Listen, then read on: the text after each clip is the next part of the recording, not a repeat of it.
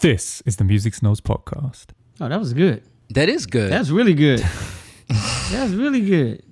I'm English in it. I, should I mention the shirts on air? Yeah, you might as well because you can take it out later if you want to. But yeah, go ahead.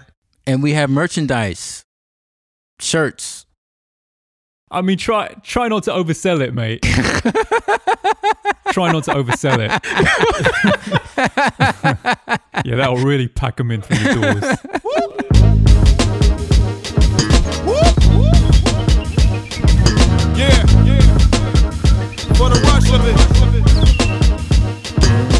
Welcome to the B side. Come on, come on. Scoop, Isaac, Jehan,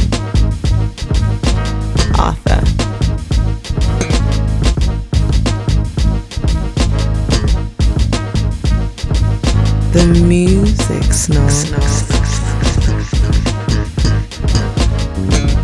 This is the Music Snobs podcast. My name is Arthur, your lead voice, and I am joined, as always, by my co hosts Scoop, Isaac, and Jehan. Adele has released her album. And let me just say, I am very happy that Janet Jackson released her album, got her press cycle, went on tour, sold out all of her concerts, because now that Adele is here, everything is shut down till Maybe like longer. maybe longer. Maybe longer. Cause um, Is it back? Is it like when back when Michael used to drop an album? Is it that? Is it that level? Like when Mike used to drop an album, everybody was shut down for a year. Yeah, I don't you it- remember it is, the, yeah. the last At this album? She, she the, the last album she had the top selling album for two years. Mm-hmm. The album she released it the year that she released the album in, and then the year thereafter. From that standpoint, she is this generation's Michael on this. You know, this is this is the follow up to. This is the follow up to off the uh, maybe off the wall, maybe you know You talking in that context? in that context. This if the- you look at nah, if you this look the- at this if the this follow-up to to Thriller. right? That's Yeah. what Yeah, but because if you look at 19 as off the wall, you look Uh-huh. at 20 21 as Wow. Thriller. This is bad. If you're looking at it, if you if you squint your left eye and maybe No. No, no, no, no. no, we're talking no, right, John, okay, John, okay, John. it's we're strictly talking a about from a sales and, Yep. and that's all we're talking about. Yep.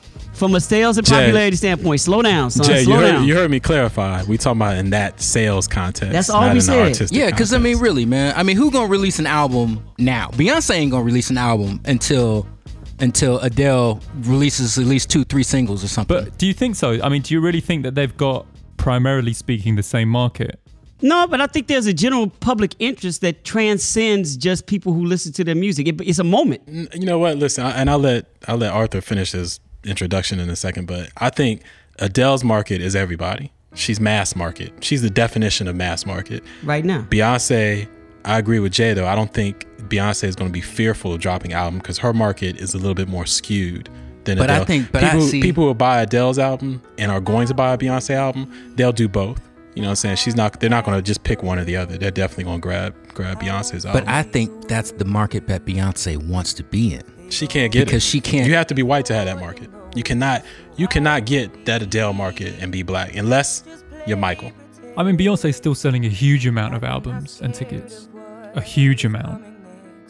What I do think is true, though, is that you can't sell at an Adele level or a Beyonce level, actually, if your music has too many elements of black music.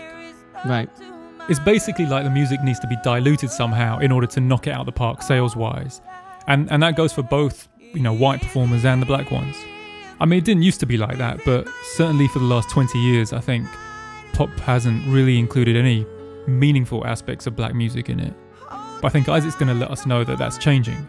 To me, in 2015, pop has finally learned that lesson. Pop has finally kind of kind of come back and say, you know what?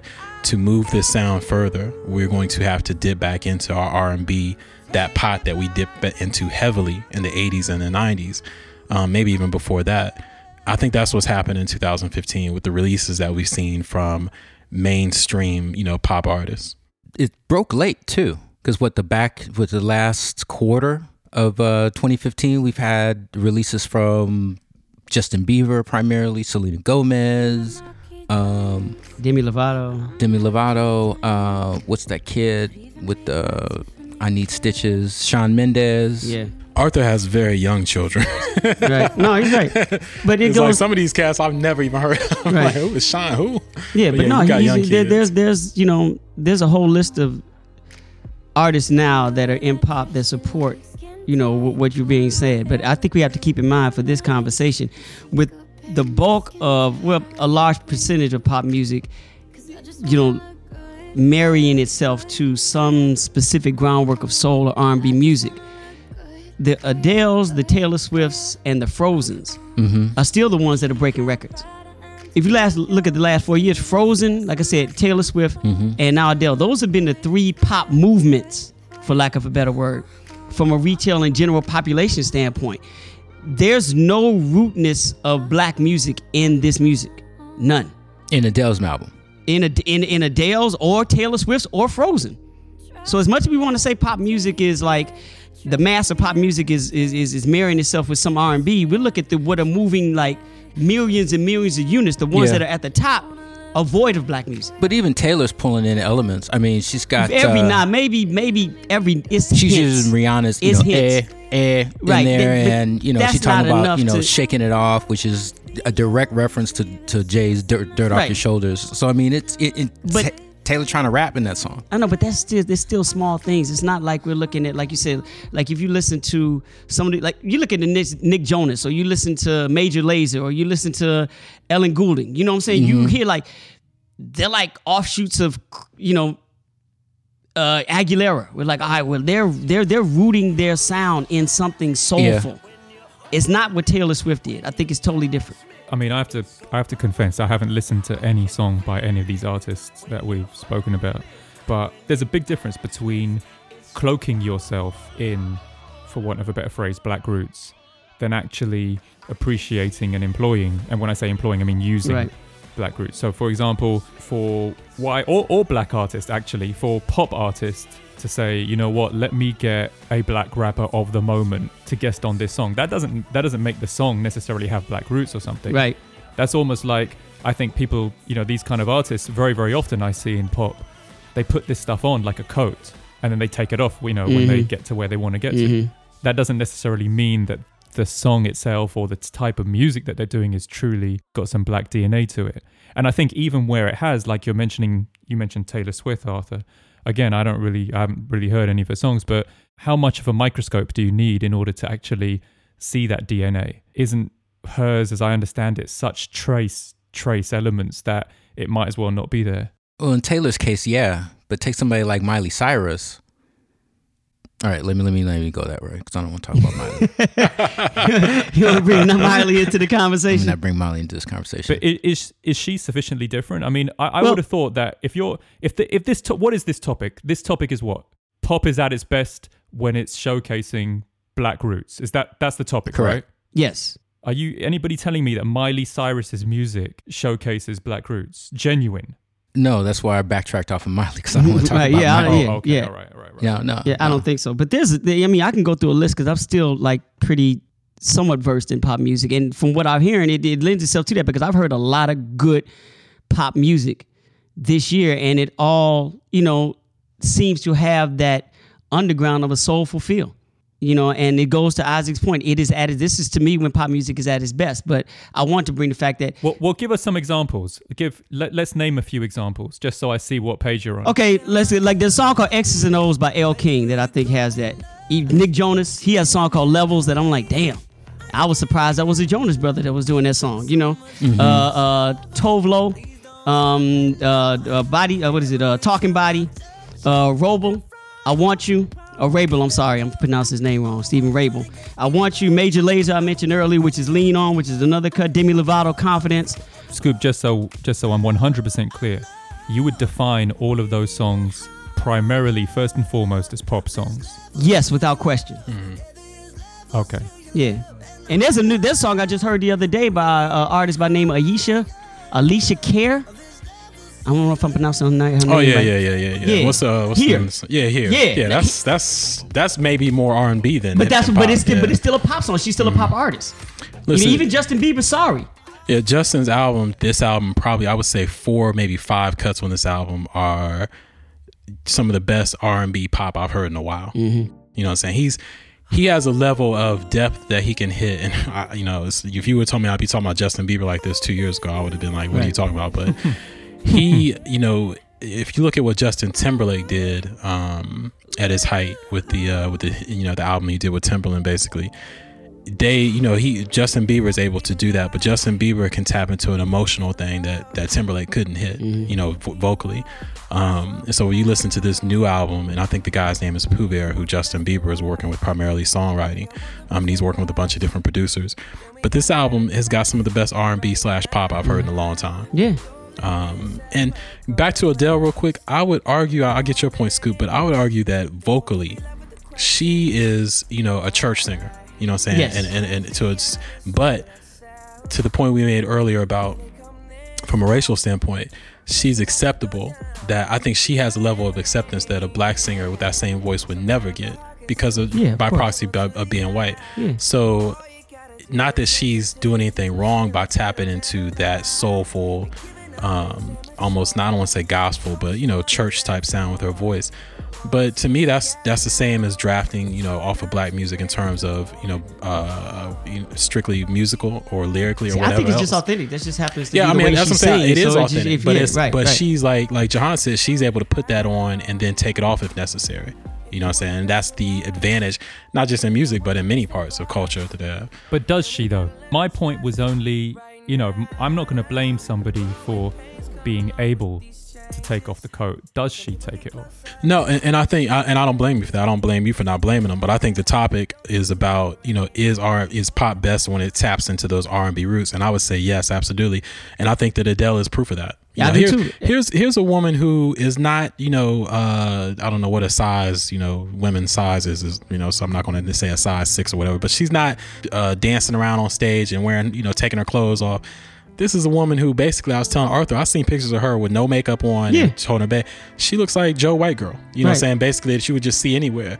And she's able, she's, you know, this has reached this level. A lot of that to me has to do with the fact of again tapping into that R and B element, soulfulness, and putting it to a pop, you know, aesthetic and mass marketing it. You know what I'm saying? I to a degree. Because we could argue, uh, we and we have argued this before. To me, Amy Winehouse is better, but she was she's not mass market at all. You know what I'm saying? She was never she was never um, uh, mainstream in the way that, But that I Adele think, can but, be. I, but, she's but, not. but, she's not going to get the soccer moms. but I yeah, think she's not Amy- getting soccer moms. Right, but I th- also think that Amy Winehouse music was more rooted in soul music than Absolutely. Ad- Adele's is, and I just don't hear what you. Well, to me, there's a greater distinction than that. To me, Amy Winehouse's music was soul music. It wasn't rooted in soul. It was soul music. She wasn't pop, right? Okay, okay, that's fair. That's fair. That's fair. That's fair. I just don't see Adele's music being rooted in soul music. I think she has a very soulful voice, but musically, I don't see. Yeah, and that's- there's a right. There's a difference there, yeah, so I don't yeah. see the music soulful in this, and I put it up there. It's just, it's just great pop You music know, I would across say the board. when I hear "Hello," I would say if there's a different singer, that the music for "Hello" musically, it's not an R&B song. It's not soulful. I don't think. But when she comes on the track, it becomes done. soulful. Right, I get you. You know what I'm saying? When she belts out "Hello" but that's from the other just her side, voice. I don't. I think we're in church. Right. You know. But conversely, we're, we're in the, white the songwriting and the production can drive that too, right? I mean, Absolutely. But I think that's what I am. I think the the like the art the the, the pop music that I'm hearing right now, the of the songs that, that were mentioned earlier, to me, it's not their vocals, it's not the artists, it's the music itself that is that is rooted in soul music that is making this pop music so good. Mm-hmm. With Adele, I just think it's her voice. It's just her natural voice happens to be soulful, and that's a whole different conversation. Okay, well, uh, well, let me throw this in, I, and I, I think I'm with you guys, but let me throw this in. From a, you know, the other elements of soul music and R&B, one of the key elements of soul and R&B is vulnerability, and I think that Adele, even vocally, expresses a level of vulnerability. And just like my point with Justin Bieber a minute ago, he's able to hit a vulnerable place that I don't think Justin Timberlake could hit. To me, that's that's that R&B soul element that takes "Hello" and some of these other songs and brings Mm-hmm. it to a place that I can connect to. You know what I'm saying? Or that I can connect to my culture. And it's not there's nothing wrong with that. No. I'm just saying that to me that's when pop music reaches another level. Mm-hmm. Taylor Swift, I'm not, you know, I'm, I'm and Arthur, you tell me who's the bigger star right now? Is it Adele or is it Taylor Taylor Swift? I don't know. It's that's a Adele. tough. That's a It's tough Adele. one. Because I mean, you know, I Today, don't it, know, today it is. Adele. Today it is Adele because she's hot right now.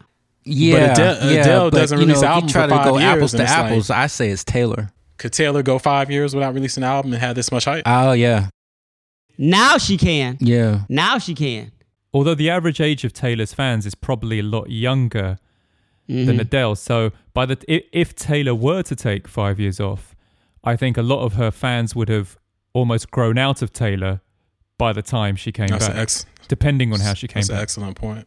Before we jump off the vulnerability point, is vulnerability the domain, the exclusive domain of, of black music? Because people like Johnny Cash, for example, very famously, very vulnerable in their Mm. music, but I can't believe that there aren't a huge amount of white artists working in non black music styles that don't have a depth of expression or vulnerability or honesty in their music. I can't believe that. I, I, I don't I would say it's not the exclusive domain, but I would say no one does that or no one has done that better than than soul singers. You know, in the history of music, I don't think anybody's been invul- as vulnerable um, and expressed right. that. Hence the term soul. Yeah, yeah.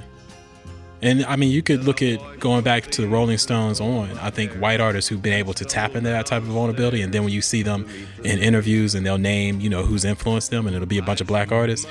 That's that's you know, and I'm not mad at that. You know, what I'm saying that's that's a beautiful thing. Right.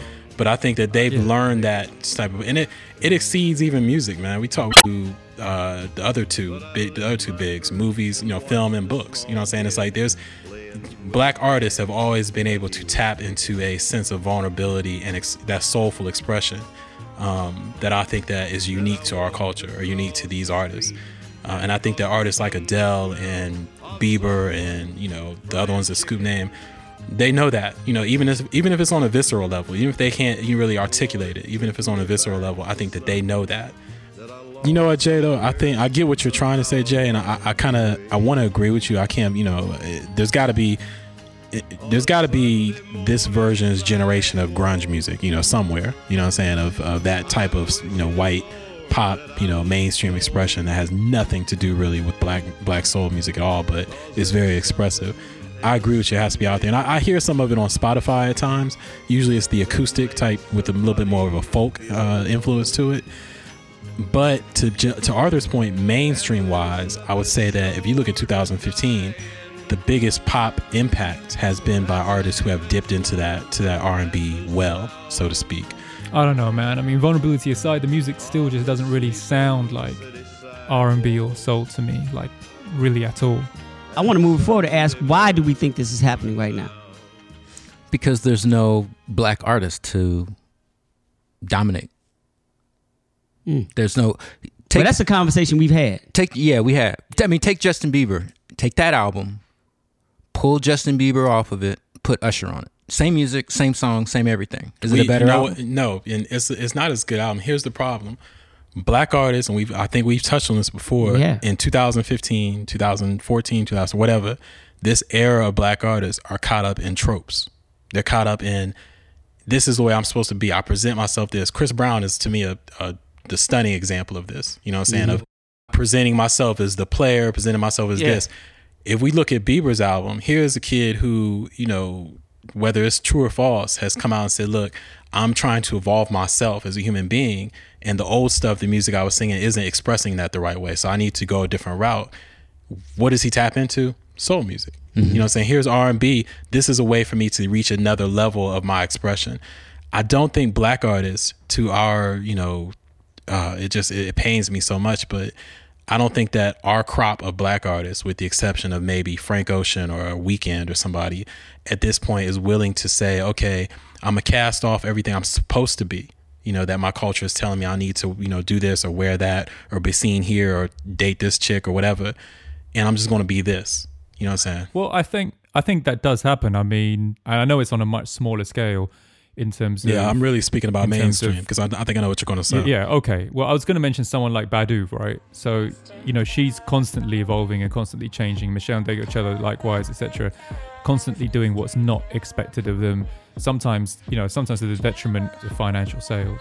But the other thing I wanted to ask was you said that a lot of pop artists get to a stage in their career where they are searching for a vehicle to give them a greater level of expression and R&B serves that. We've had a lot of examples of that happening, right? Go back all the way to George Michael for example or way way even before that. Do we have any examples of those same type of artists staying with that format for the rest of their career or even a long stretch? Hmm. Any pop artists that have basically. I mean, I suppose Timberlake, for no, example, Robin has Thicke may be I the suppose. closest one that comes to my mind. But I don't know if you look at Robin Thicke as a pop artist. Wait, okay. What's the question? He's he's saying basically John is asking when the sh- when the shit really gets tough, are they gonna stick with us? Right. that's that's basically exactly what he's what I'm saying. Right, Like right. in, you know, in, in two Bieber's albums times. Yeah. In two Bieber albums times, when he decides, you know, when this When album he has he gonna- you know, a little right. bit or whatever, but wh- when he's not selling exactly what he wants to Right. sell, Right, his- we all know Pooh what he's gonna still do. gonna be in the we studio. all know what he's gonna do. or is not Nile Rodgers or no, not Nile Rodgers. Uh, what's what's the white group now? Disclosure is Right, disclosure. right, right, right. Exactly. He's a white guy. That's one color, right? He's going for black music. That's another color. The only color that matters to a lot of these people, hence the genre they're in, is Green, green, right? Mhm. Yeah, I, I think that man, in a, in a capitalist system, it's hard to say who is going to stick with us when we are constantly at the bottom of that capitalist system. You Well, know, here's the we we excel in music and sports. You know what I'm saying? You get with us, um, adapt our culture for either one of those things. Um, you know, art basically, you know, you can you can capitalize off that and sell, but when it hits the fan, I I think Jehan is saying, "Are you going to be with us?"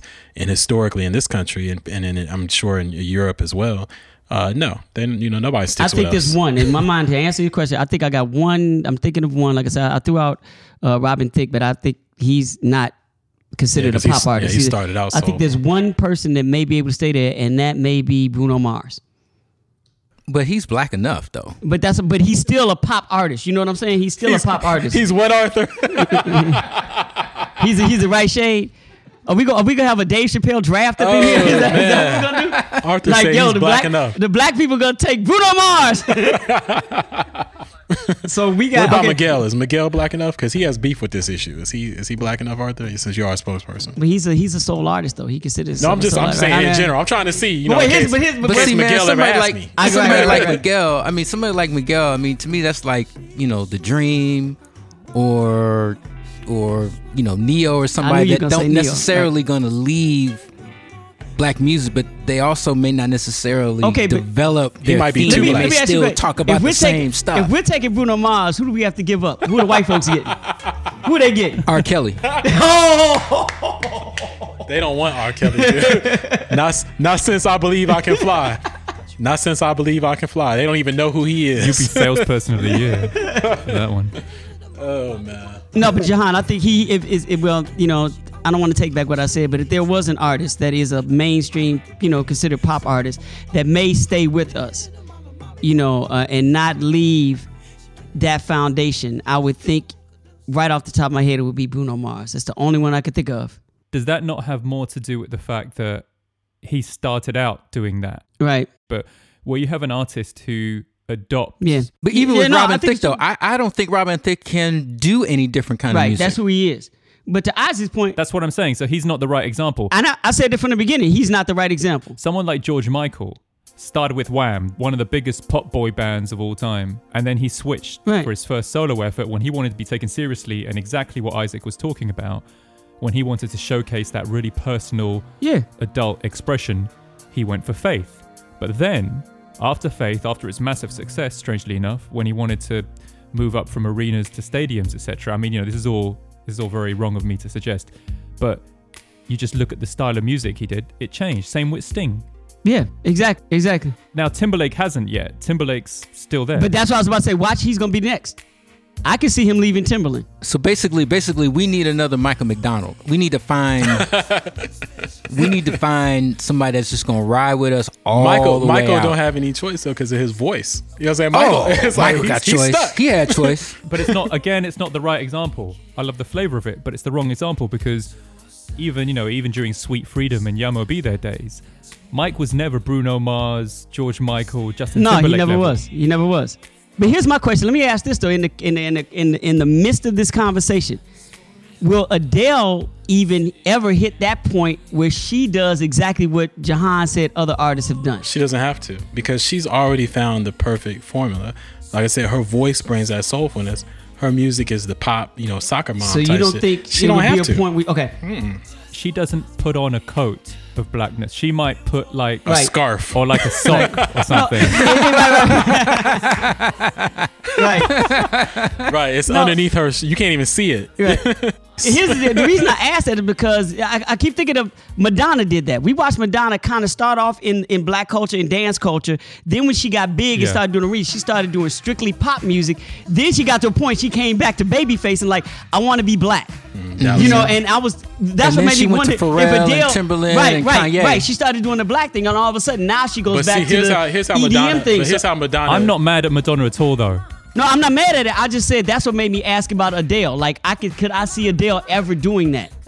I'm not mad at Madonna at all because Madonna has no loyalty to anything or mm-hmm. anyone or any sound. She changes, yeah, yeah. like true. you know, her- she changes her underwear. She changes her sound. Yeah. That's- it's, you know, Right, She and, becomes a and to your completely different point, person. and to your point earlier, I agree with John because she's done that from the beginning. You know what I'm saying? We've always known that she's the auteur, she's the From day one. You have no idea what the next album is going to sound like, so Right. she can do whatever she wants. Adele has a stock sound. You know what I'm saying? She has she's an industry. She's a businessman, to quote uh, Jay Z. So she's found she's she's found that sweet spot. Yeah. Now when she gets, I, I mean Adele, dude, when she's 60 years old, she's gonna be selling out arenas singing these same songs. You know what I'm saying? She she's not gonna. I don't ever see her changing, and um, she doesn't have to.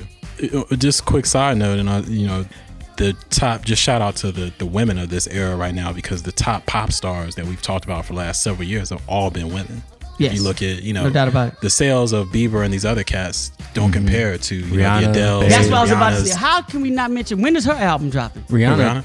God only knows. It's but now supposed to be that we out talk about the, who can follow up, who's going to follow up Adele? How big is her drop? Going she to may be waiting. You know what I'm saying? Because may- she because she's waiting she will get die down? swallowed by Adele. Yeah. think so? yeah, Oh, she yeah. will get I think swallowed she by will, Wow, Adele. I would yeah. think the exact but opposite. but uh, but if there's a clear enough lane, you know, after the what the the afterburn, then and, I don't- and I Rihanna don't- drops, you know, spring, late winter, she's she's good.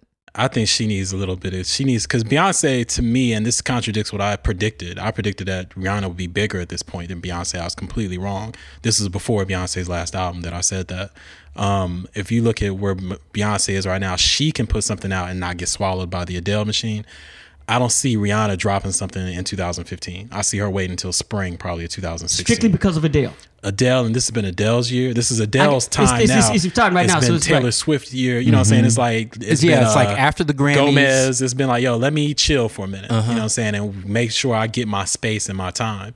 Because I don't, I just don't see her surviving the Adele assault right now. It's it's all about Adele right now. But shout out, but again, shout out to the women. I mean, it's No, it's, no it's doubt about it. unbelievable that it's all women right now.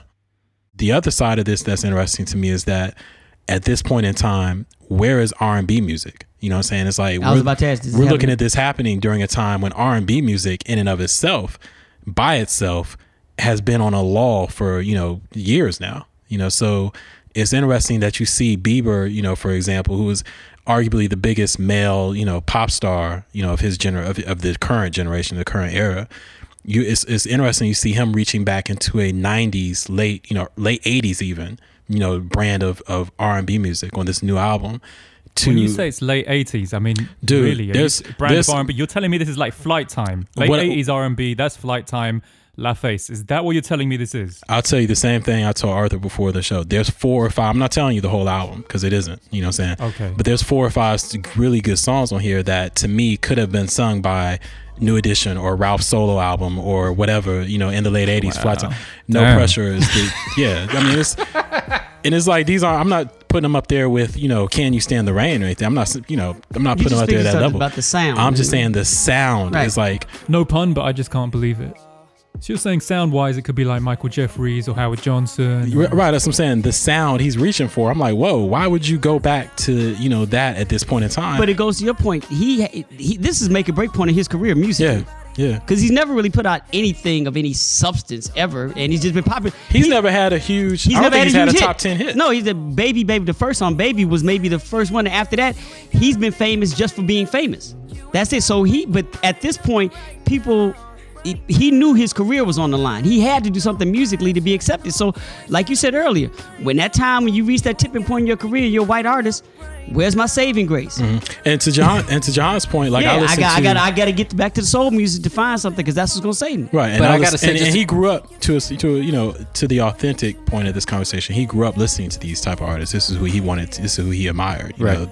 So when you listen to um, "I'll Show You," and it's that you know you hear that R&B vibe to it. Which is interesting is produced by co-produced by Skrillex. Right. Exactly. Right. And I don't think that he's smart enough to the whole album does not sound like that. You know what I'm saying? He has the the whatever you the, the current hit, what do you mean? You know what I'm saying? It's like And then sorry. Yeah, sorry, those they don't sound like that. So mm-hmm. he's got that little variety, but really the album is kind of the weight of that album is really dominated by that I'll show you no pressure, that type of R&B.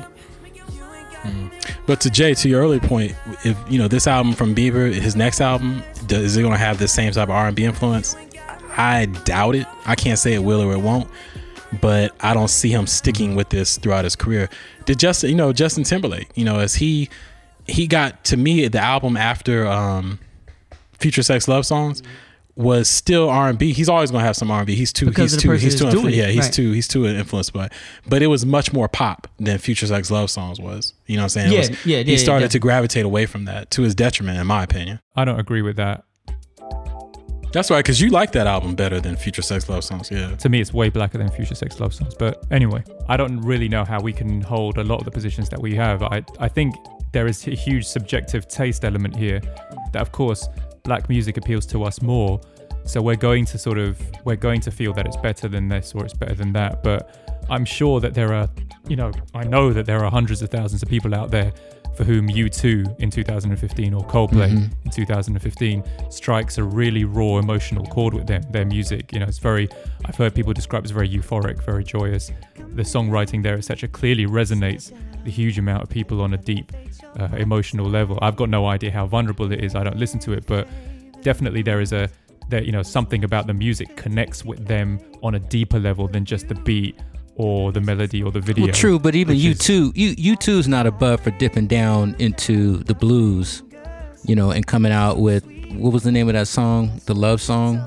Um, Still haven't found what I'm looking for. well, for. that's old, old, but I'm saying what they did for the movie, for the Mandela movie, Ordinary Love. but it's not it's certainly not a characteristic of theirs that's a drop in the ocean of their catalog their catalog undeniably for the most part is white rock music I mean, true. Right, but we're not talking about U2. Right? We're talking about right now, music right now. And, and Coldplay did. but they are music right now aren't they u2 is the biggest band in the world no, but I'm saying they're they're like but they're, not, in the yeah, pop not- conversation Right, that we're talking about the, right uh, now. We're talking about contemporaries. Yeah. but well, well i thought i thought we defined the pop conversation as sales now U2 will be selling but current as much current as sales. I think we were speaking. We're talking about contemporary artists. no, no, no. Current sales. I, I don't know. Are they not in the same conversation sales wise today? I think they are. As Rihanna, as Beyonce. if you consider Adele? being forced to buy the shit, I knew some- I knew- Right, I knew somebody if was you're gonna bring that being- If you're, being, if you're saying being forced to, you know, look at your phone and it's on there and that's a sale, yeah, hell yeah. I knew somebody was gonna bring that up. But I'm, I'm just But Jay- saying. but Jay, we're talking are- about- Do they not? But Jay, the topic was They release albums at the same level. Jay. The topic was you know pop music, R and B elements in 2015. So I think we were really we were looking we were really looking at stuff that was dropped this year and seeing And yeah, all the stuff we mentioned was all the artists, all the singles we mentioned, yeah, everything was was stuff this that was year. dropped this year. Yeah, Pardon me. Okay. I hear you, Donald Trump. I hear you over there. All right, moving right along. 2015 is almost done. So we want to uh, take a moment and do a review, uh, our own little review of the year by listing our own eight track, our own eight track tape of the best eight songs that we personally liked from 2015. Now, keep in mind, Isaac said we never do lists on this show, so this is this is not. I said know- that? Yeah, you, yeah, these you- are, you- this is Yeah, and then and then and then he's the one who suggested the damn list. right. So, uh, you know, for my part, it's unranked. it's just eight songs, just, Just- eight just songs. eight that- It's like a true eight track. Remember, you Yeah, used to put eight in an track, eight right, track, it right. just jump around. That's so it's it. like this ain't even no Right. order, just just just eight Yeah, jams. eight track of the year. That's basically just we, we, the eight songs that we basically feel. Is, is are we talking best or favorite or a combination of the both? favorite. Favorite. Okay, got it. I mean, the songs you feel are hot. But nice choice of words. All right, um, I'll go first. Yeah, you. you Hey, I want to. Can I do an over and under on this? Dude, you, we know you have like 12, Yeah. tw- 25 no, tracks. no, no, no, no. Scoop's no. eight track has 25 songs on it. No, no. I'm just saying the over and under. How many songs are we gonna know on Jehan's track list? I say we know one. I say we know one. I, I say we know. I say we know four. I'll give. I, I'll say four. I say one. Oh, you'll be you'll be very lucky. You'll be What very about you? lucky. On John's list, how many songs you want to know? Six. So- Oh, okay. Whoa. Okay. all right. Yeah, I don't. I don't think he's gonna get Uh, it. okay, go ahead, Arturo. Okay, so my eight. Them Changes by Thundercat.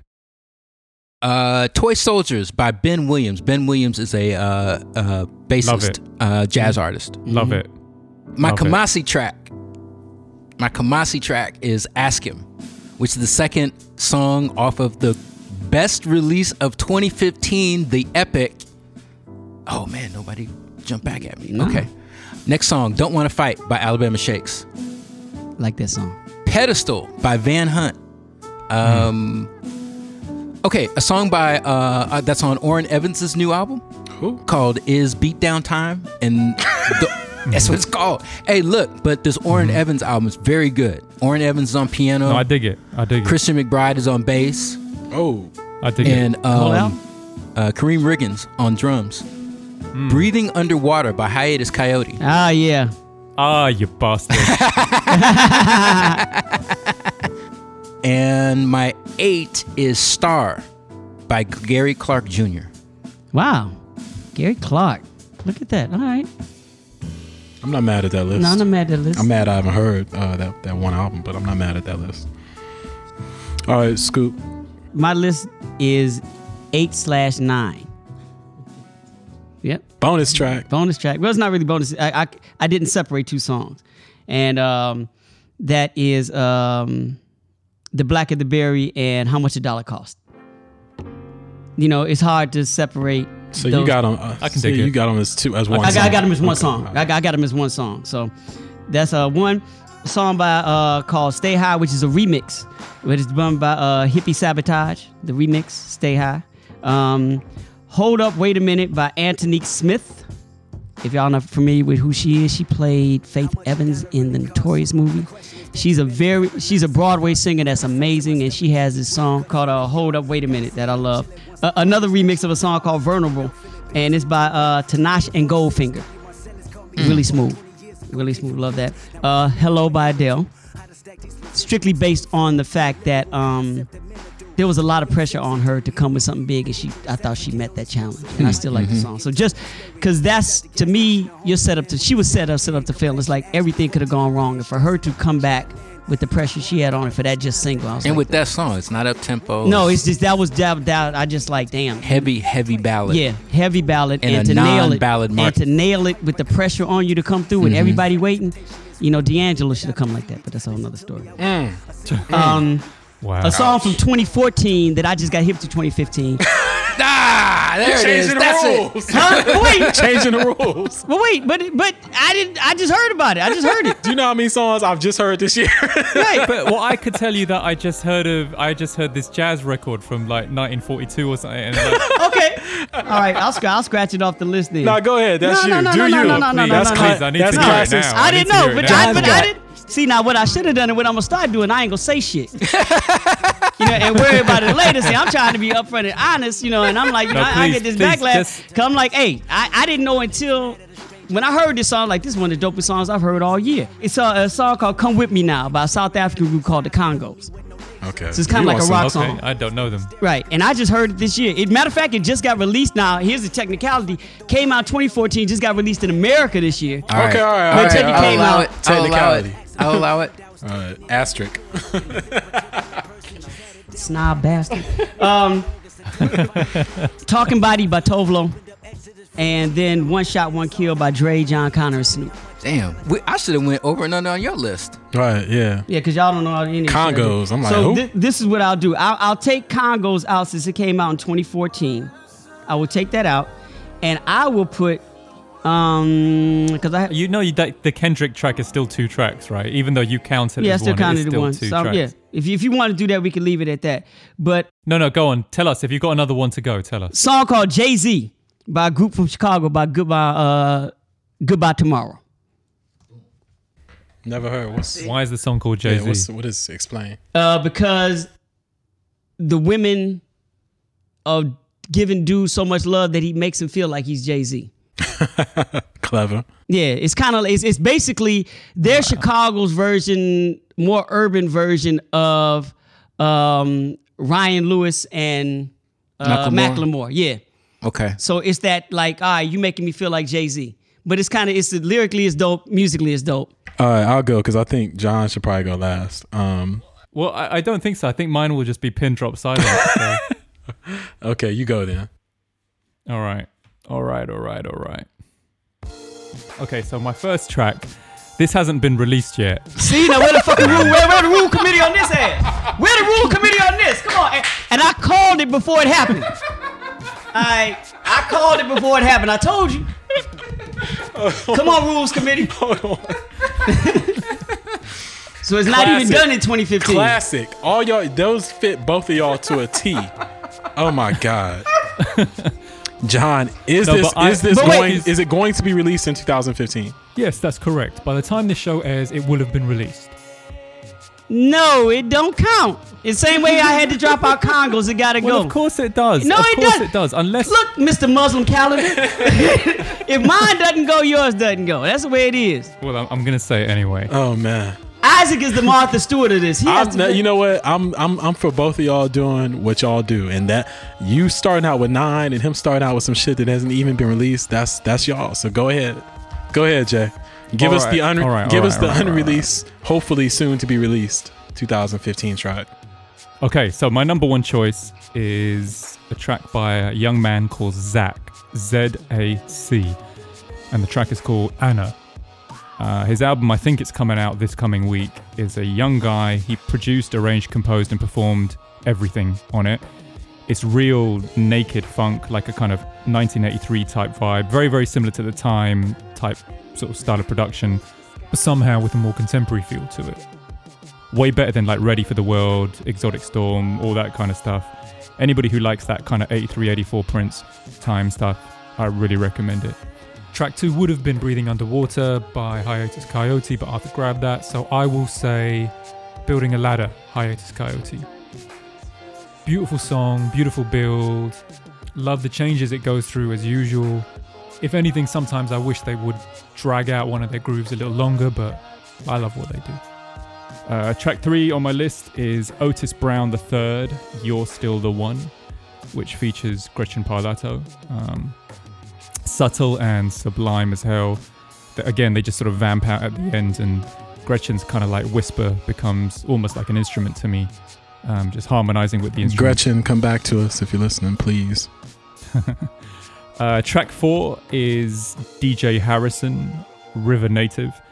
Now, DJ Harrison's a producer, multi instrumentalist. Yep. He's with the group Butcher Brown, but he does a lot of these uh, Bandcamp albums on Mhm. his own. It's kind of like beat tapes, and I think they're they're all exemplary to me. All have this. So this track, just like every other track he does, has a standard kind of tape deck funk vibe. Literally, I could have chosen any track from this joint or or any of the other albums he's released this year, including the ones with Butcher Brown. Track five, Floating Points, and the track is Silhouettes 1, 2, and 3. So, Floating Points is a London producer and a PhD student, interestingly enough.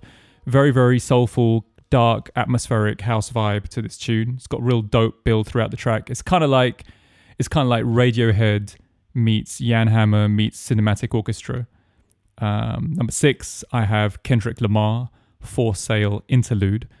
I love the Sly Stone rhythmic feel of the song. I love the breaths, the backgrounds, most of all the keys. Just just gorgeous, absolutely gorgeous. At number seven, we have Kazal Organism, and the track is called Kazal Plays Glasper Melody. Uh, it's a real dope, rough, and raw interpretation of uh, Robert Glasper's Afro Blue and Let It Ride. It's got like a Latin hip hop vibe to it. Just insane to me. He's playing all the instruments, um, singing all the parts. His singing is is different, but I I really, really dig it. Um, and track eight, the final track on my list, is On My Mind by Dornik. So, Dornik is the London uh, drummer for Jessie Ware, and he released an album this year which has got a real kind of a nice, like, mid 80s kind of vibe to it. To me, this is like what Pharrell tries to do but doesn't succeed at doing. It's um, infectious dance R&B. It's like real Miami, LA kind of feel. I, I, I think of base when I listen to it, I think of Michael Jackson. If Mike was doing coke and champagne and waking up by the pool after a hard night with a couple of thousand dollar hookers on the sun chair next to him, Wow. that's the kind of vibe to me. Wow. So yeah, that's my list. Boom. It's it's interesting though. Going back to the Kendrick track, the interlude. This is your favorite tracks of 2015. So it's, it's safe to say that your favorite track off of your favorite album, maybe your favorite hip hop album of all time, is an interlude.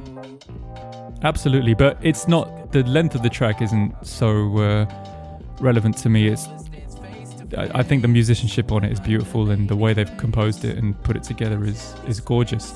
I would have loved it if it were longer, but Mm-hmm. but it is what it is. Can we get a drum roll for the perfect list? Because this is going to be. This the ain't gonna be the perfect list. This, is gonna be perfect. this is the most There's gonna be accessible list. nothing wrong with this list. Number one, uh, Wonderful, Lianne La Havas off of her Blood album. Okay. I actually wish that her whole album sounded like this song. Mm-hmm. I think that she she is an artist to me, and we, we can talk about this another time. And I think me, me and Arthur have discussed this at length. She's an artist who's Arthur still trying I. to find her lane. Arthur and I have discussed it. It's got to be perfect list. I'm sorry. I'm, I'm trying to help you out, um, have discussed this. I think she's still trying to find her lane. I think this song is her lane, although it's not a song that's going to garner her the type of um, recognition or sales. You know, what I'm saying that she's that her that her record company obviously want her to get. Um, but I love this. It's a beautiful, beautiful song. Um, pray number two, pray for love. Travis Scott um, guest star on the Weeknd. This song, I think, if John, Jehan and I ever uh, follow through on our plans to reboot Miami Vice, this is the song that you would hear playing when Crockett and Tubbs are rolling into a drug dealer's mansion late at night with like a lot of neon on the white, you know, stucco walls and stuff. This song is, especially the the first um, 20 or 30 seconds of this song. Um, yeah, pray for love, Travis Scott and the Weeknd. Um, number three, uh, one of my favorite album releases this year was the Weeknd's album, um, and my favorite song off that album is "As You Are." Um, really, ki- kind of, um, it's the most to me. Even though uh, I can't feel my face gets the the hype as being the most Michael Jackson of all his Michael Jackson type imitations. This song, "As You Are," to me is the uh, the most Michael Jackson of his music, uh, the most Michael Jackson influenced of his of his songs. Uh, number four is "Girl," um, the internet. Um, Very um, nothing, nothing where we thought they would go after uh, "Feel Good," but this song right here is the highlight off of that album to me. Uh, number five, two seater, Tyler the Creator. Um, big fan of Cherry Bomb, but this song I really love. It's, it's it switches up in the middle and gets even better. Um, starts out excellent, gets even better in the middle when they go through the change, um, which a couple a couple tracks on that album do that. Uh, number what was that? That's number six. Um, Your Love, Chicago's own Mick Jenkins Mick, um, off of his what was it, his waves. I think it was yeah, because waters then waves. Um, and I could have picked. I could probably pick about a three or four four songs, songs off that album. Mhm. Um, which, interesting enough, I think he's billing that not as a full album release, but no, it's it's kind of like an EP. EP release, yep. Right, but it's Mhm. like It's eight, eight- nine eight- it's tracks. eight, nine tracks, yep. You know, Mhm. um, of, of bangers. So it's, Yeah. it's interesting that he's not billing that as a as an album. Um, Have you seen his show? No, I think Paris went to go see him. I think met him at one of the shows. Um, had a lot of good things. He's he's really. We talked about earlier about Justin growing as an artist. Mhm. Is yeah, really yeah, yeah. He's grown. from three years into th- three years he's really grown. Mm-hmm. Probably more than uh, Vic and Chance, if you ask me. He's really grown. Yeah, and has a whole lot of layers to his Yeah, music. Yeah. yeah, So shout out Southside Chicago, Mick Jenkins.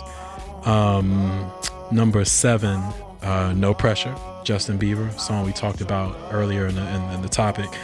Um, I told, like I said, I told Arthur this is a song that I could hear Ralph Tresvant singing in 89, 90, 91. Um, probably more so 91 than 89 um, very type. You know, it's, it's an R and B cut. You know, it's, it's an R and B cut. There's there's songs on Justin's album that sound like pop music influenced by R and then there's songs that sound like R and B influenced by pop. This is out. This is a song that's R and B influenced by pop. Um, and number eight, Prisoner, uh, Jordan Bratton. Jordan is a kid. Mm, yeah. He released an album. I don't know if it was billed as an album or a mixtape. Um, man, this al- the first album he his I think it was his second album because the Yeah, first one was a mixtape. Right. The second album was Bananas. You know what I'm saying, and didn't get any love. You know, very underrated. This song Prisoner came out maybe and has Chance on it. Chance guest stars on it. It came out maybe six months ago, maybe maybe four or five months ago, and I was I heard I said okay this is gonna be the song that breaks him through. This is gonna be the radio track. Right. This is gonna be the song that gets him attention, and he's gonna follow it up with a great album. happen. Nothing happened. I don't know what the problem is. I don't know if it's a record company issue. I don't know if it's you know I'm not sure what it is, but this Why song is a banger. Why don't you think somebody like just picked it up or why it didn't don't- resonate? you know what Because in this day and age, you don't need anybody. You don't need a program director to. You know what? For as much it can as, be picked up. right, as much anywhere. love though as we give to viral stuff, mm-hmm. it's just as easy for something to fall through the cracks. You know what I'm saying? It's like for you know we always assume that great things will be become viral. You know mm-hmm. we don't need record, we don't need radio anymore. You mm-hmm. know what I'm saying? We just need somebody to hear it online and to tweet about it, um, like how Arthur or uh, how uh, Jehan came up on this this kid Zach. So many times it just doesn't happen. This is a, a banger. No, I this get is, that. This is a why do you- radio friendly yeah, just wonder mainstream you think- banger right, track Right. that made no impact.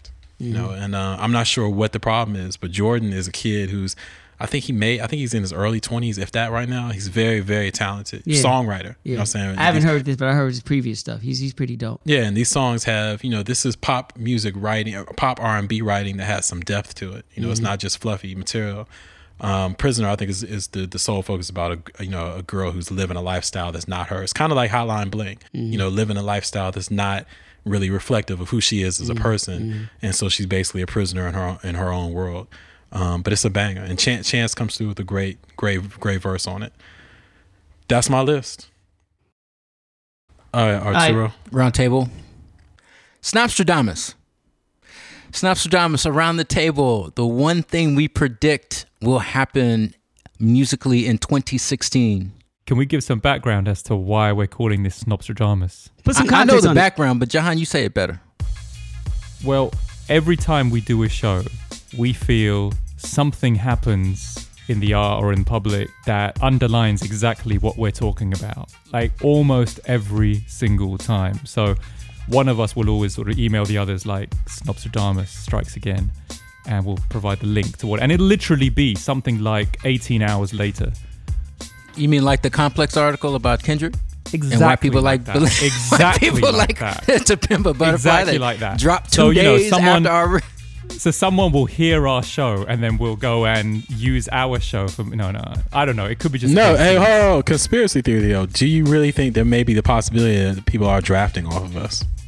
I feel that God may be drafting off of us with reality and life but no I also So feel, let's yeah, skip Complex and Rolling Stone, and we'll just go let's straight go to God. straight to the top uh, no I feel I feel so yeah absolutely why why did that complex article come out months and months after we know why Kendrick episode aired months after we taped it because I was too busy to I was about to say we, we really don't know. We don't know why that happened. We, we, don't we don't want we have no idea why that took so long.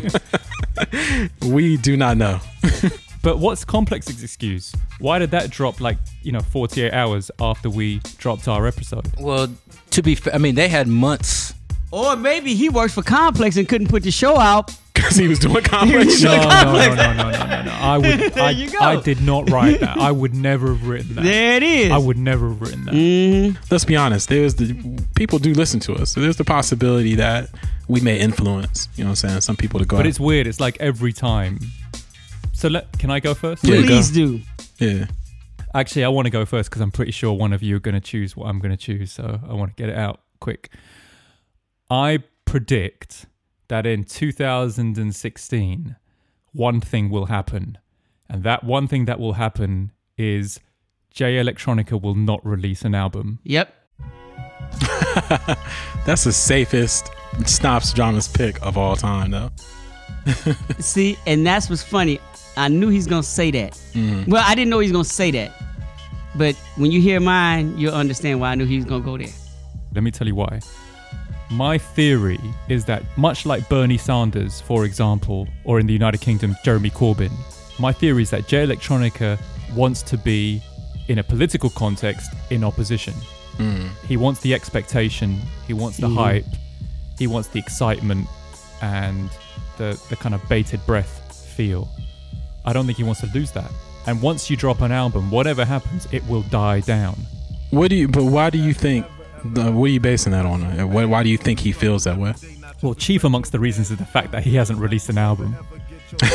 other, other than that, In, I'm in saying like- why? do- in- and how many years has it been now? yeah, yeah. But why do you feel like he wants to maintain that position of of of anticipation? Well, firstly, no product comes out, and I think that's a good enough reason. Secondly, he seems to really love baiting the public. You know, only five people have heard my album. I've turned my album in. It's finished. It's ready, etc.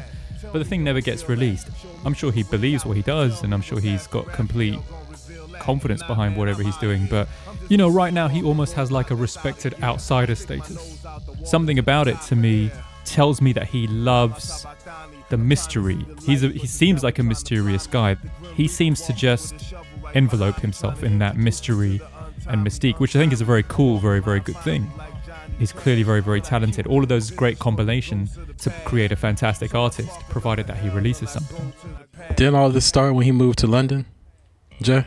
I think he'd already had a window by that period, you know, within which he could have easily recorded and released an album. I mean, I'm not saying record and release something in a week. I'm a huge supporter and fan in taking your time and sitting with it and take years. That's cool, but but And doing it right is diff- as opposed to not doing it at all. Exactly. but but also he's he's not necessarily the kind of artist that maybe needs to take years. He's so far so far just judging by the product that he has put out, it's beat driven hip hop, sample driven beat driven hip hop. And you know, Just Blaze I think has has said in veiled ways that yeah, I would give him 10 15 beats today and he could get on them today. And Yeah, he doesn't. record He doesn't need a. He doesn't need a Kendrick type or you know evolution. Yeah. But maybe that's what he wants to do now. And that takes a lot longer, so we've got to be more patient. Okay, can I jump in and give Yeah, please, please, Can I please? please. I predict my my my Nostradamus is the direct do of that. The diametric opposite. Okay.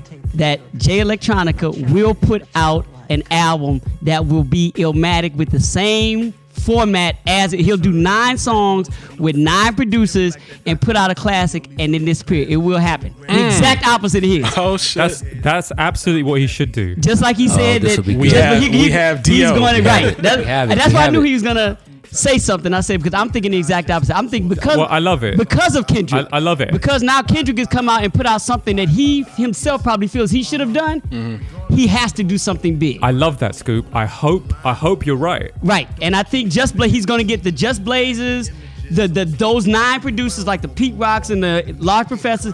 They're going to all get, he's going to do nine tracks. They're going to hand deliver tracks to him. He's going to do Illmatic in 2016. It's going to happen. I mean, provided that we're all agreeing that Illmatic 2016 producers 2016 would be would be good choices.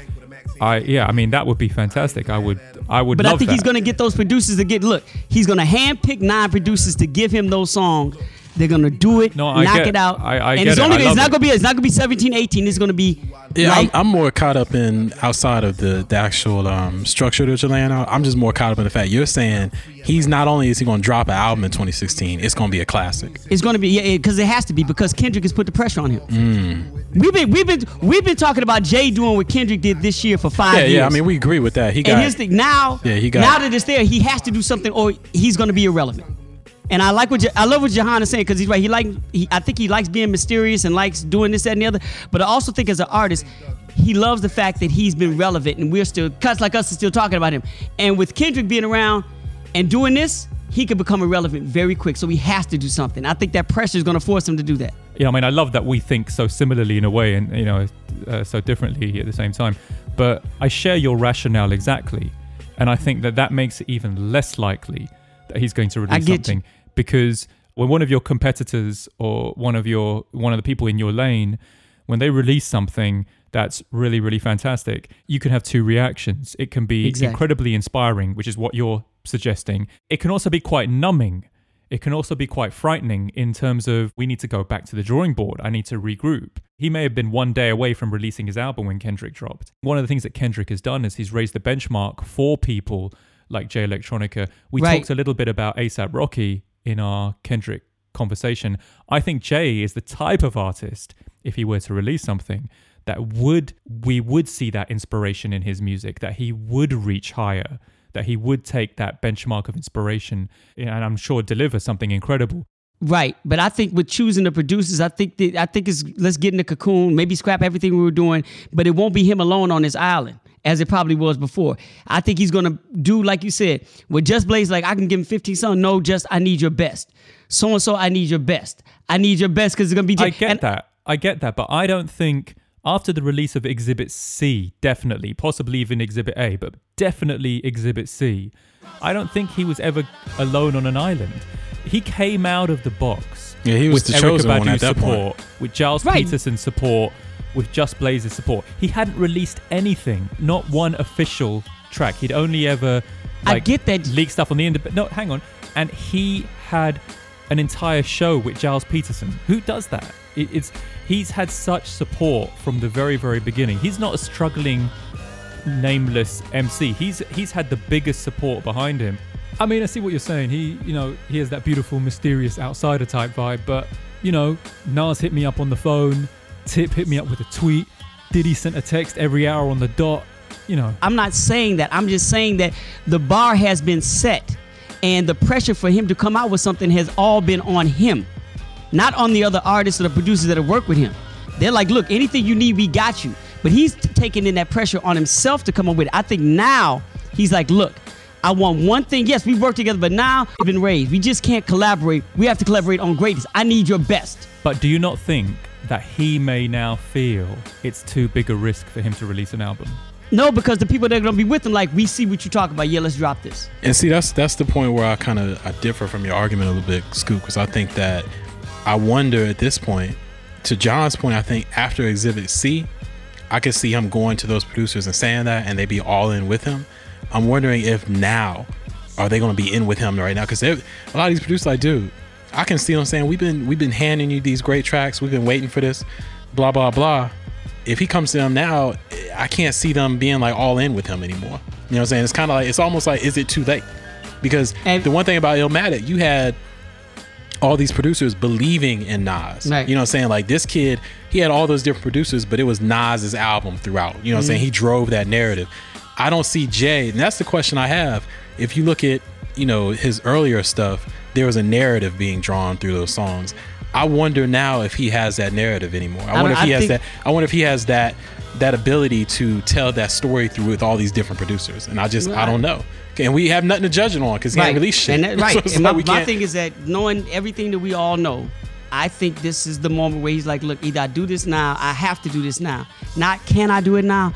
I have to do this now. I will and I agree think with you that's there. just If an he's going to do it, it I think has to be now. That's what I'm saying. If he doesn't do it in I think he need- he 2016, I don't that. see it happening, period. But I think he's at this sense of urgency. I have to do this now for me to have any semblance of relevance But to ever Jay- in this game. to, but to John's point, is he scared? He may be. We don't know. I don't know. I mean, he's so talented. I hope he doesn't feel that way. To me, he's been scared before. I've said this on the show. I think the whole thing has been fear. But I think now that the bar has been dropped, his fear is overwritten by his fear of not being relevant. That's why I dropped the the politician example because when you're the opposition party, when you're running and you don't, you know, you really don't think you've got a realistic A chance, chance of in getting in winning. there. you, you'll say you could say anything. You can you can. I don't you have to hold up none of these right, but at promises the because same I'm not time, Jehan. I'm not, I'm not, I'm not putting a hole in your your your uh, uh, political analogy here. I'm just saying that the politicians you're talking about, Bernie Sanders or whoever, they don't have the same expectations. They come into the game for basically unknown outside of the Yeah, fair outside of what they're covering. Jay yeah. has expectations. Yeah, that changes point. the whole does, dynamic. he, does he still have those expectations? Because I With- think like, I, I think guys like us are talking about him. Yes, there is there. he doesn't. To I think it's a smaller group. But he's- Okay, yeah, he's yeah. It's smaller than what it is, but yeah, he- it's still there. Yeah, It's to still me, there. He has a diehard. He has a he has a definitely a diehard contingent. You know, and of which of which I may be one of them. I get, but it's still there. And and you know his his expectations or what he feels our expectations of him are greater than probably what they are. He probably thinks the world is waiting on shit when it maybe it's hundred thousand people, but there are expectations there. he said he thinks he Mm-hmm. the world is waiting on him. And I mean, he I, and I think He he, like, would, he would need everybody Jay Z to push me. he probably feels that way. You know what I'm saying? He probably He does. may, he may do. And I yeah. when you have that many That's a people, lot of like- pressure. That's the, it's a it's a lot. He's created a, his hiatus, his delay, whatever you want to call it, his process. You know, genuine as it may be, it it cannot. It has to have created a huge amount of pressure for him. Yeah, I mean, he would need Jay Z to push it. He would need Rihanna to be on it. No, but you know what though? I, I, for one thing, I love this. I love this deal that we've just seen. I love these two picks. I really look forward to December 2016 when we do the show to see which one, one of of these us is gonna be right. Right to see right. which one Either of these one of us. That's the. You want somebody's gonna be right here. But I think the crux of the kind of the fork in the road because this is almost like a what if. But I think that it relies on whether he feels like he has to do it. I think because Scoop keeps saying he has to, he has to. I think it's going to rely on whether he feels like he has to. Because to Jehan's point, I think if I had to roll the dice, I think the brother is much more comfortable in the current position he's in. Mystique, maintaining the relevance that he has. He's not going. I don't see him doing you know anything to disturb that, and he'll fade. Eventually, he'll fade out. But I think that right now, you know, your argument, Scoop, I, in 2016, if what you're saying happens, I think it's going to be because, like you said, he felt like he had to do it. Not like he wanted to do it, but he had to do it. Um, my prediction of in 2016, I think we are going to see something that's already started, but I think in 2016 we're going to see a record number of record stores closing. The reason I say this is because if you look at what just happened with Adele's release, this is the culmination of what's been happening for the last maybe not 10 years, maybe five or six years of artists releasing albums through Target and other places solely. If you look at this, Adele's album is the most hype album of the last five years, the most anticipated album. She released it. Not only did she release it in Target, there's three extra tracks on the, the album that's available in Target. It's not available on Spotify or any of the other music streaming services. She's done commercials strictly for Target. You know, the release of this album on Target, multiple commercials. Have you seen them? Mm-hmm. Dope commercials. Mm-hmm. You know what I'm saying? But I think what we're going to see in 2016, this is going to impact, you know, record stores in a way that has been building for a while. They've they're already, you know, they've already been shuttering.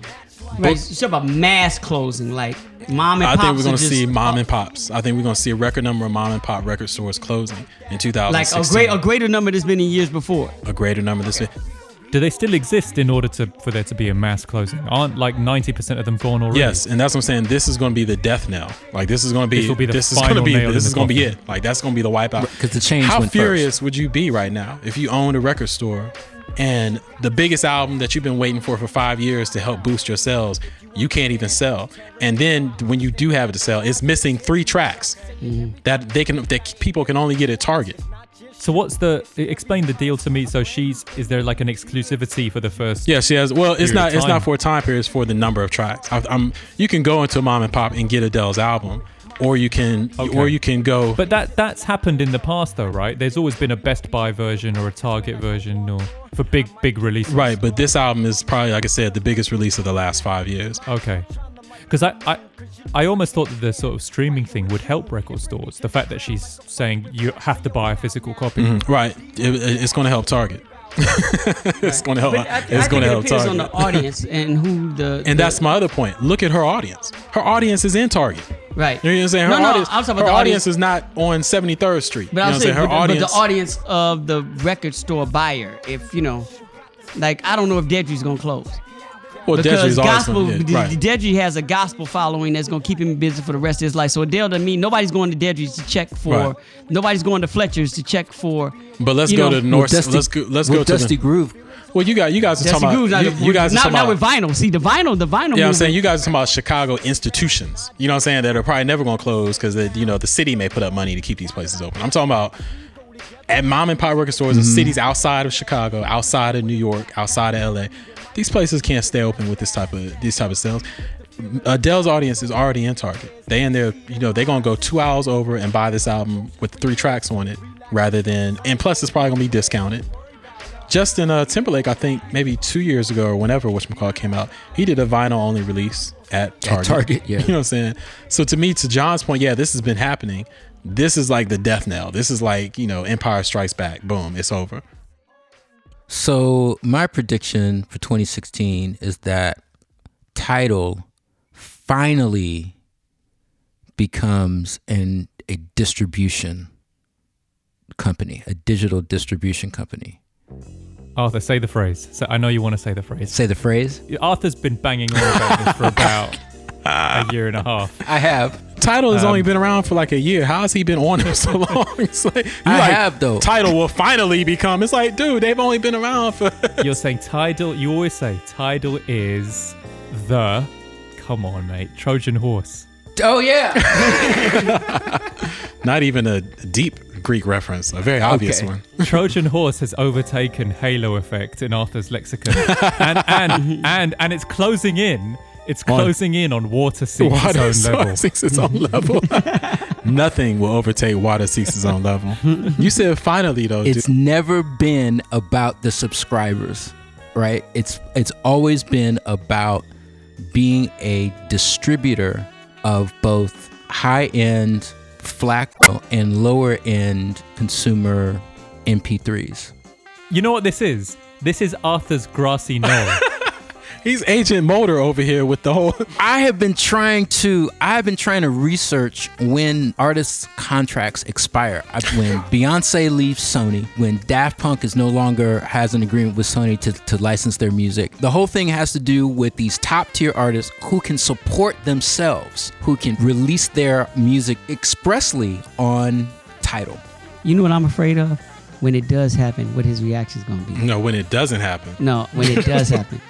You're saying that your belief for 2016 is that Tidal will morph from this sort of from its disguise as another Spotify and unveil its true nature, which will be basically an iTunes with a broad range of music formats, formats being MP3, FLAC, WAV files, so not just the standard crunched kind of pretty thin file format of MP3, but good quality. Right. right. Which is what That they if intended to do from the, in the first Right. place, right? that if you that if you're Spotify, you have to make a deal with Tidal in order to be able to get access to the files of the next Rihanna album.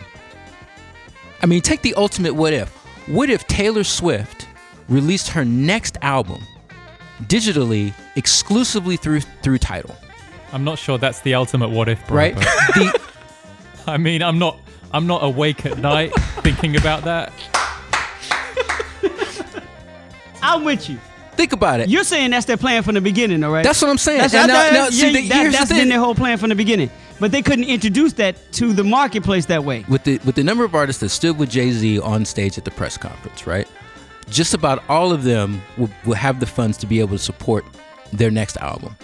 And the big in the big part of record contracts we know we've learned is that a record advance is really a loan, a sizable loan to get Absolutely. the record made. Right. Okay. Well, if you're dealing with artists who have already established, they're successful, they've got money, that are able to finance their own stuff, then that cuts a that cuts a lot of overhead out for their for their budgets for their for their net for their net worth.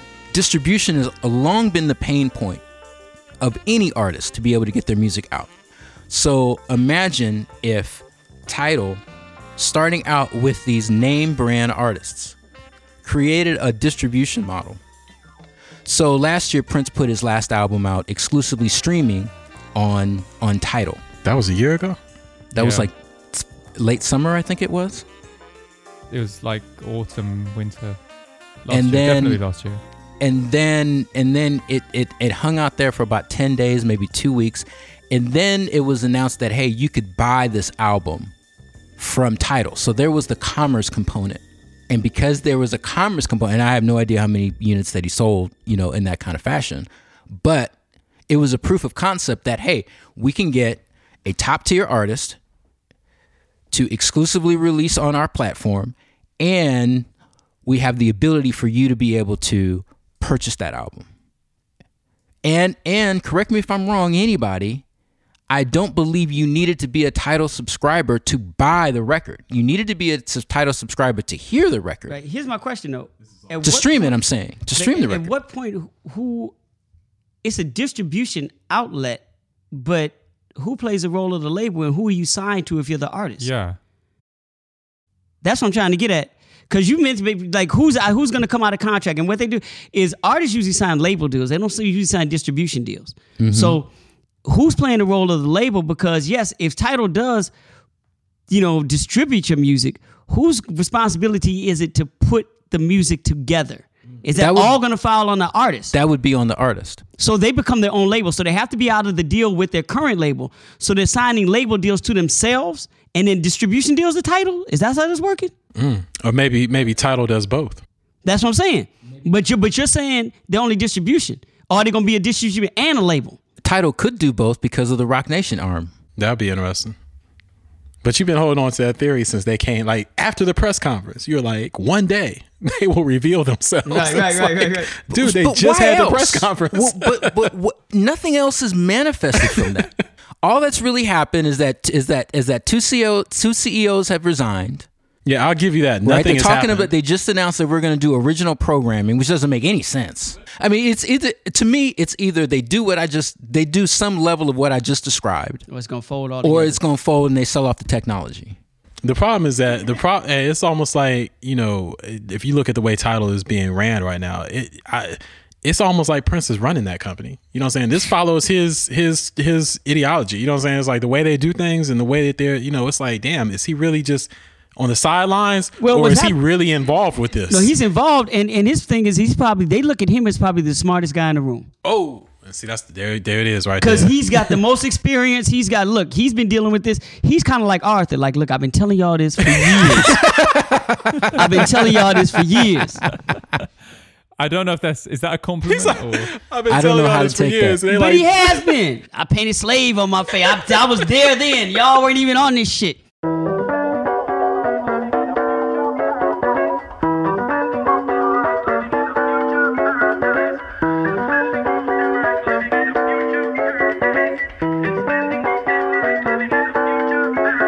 And this has been the Music Snobs podcast. I want to thank you all for listening. Please visit themusicsnobs.com. Also, the show library streams on SoundCloud, soundcloud.com, The Music Snobs.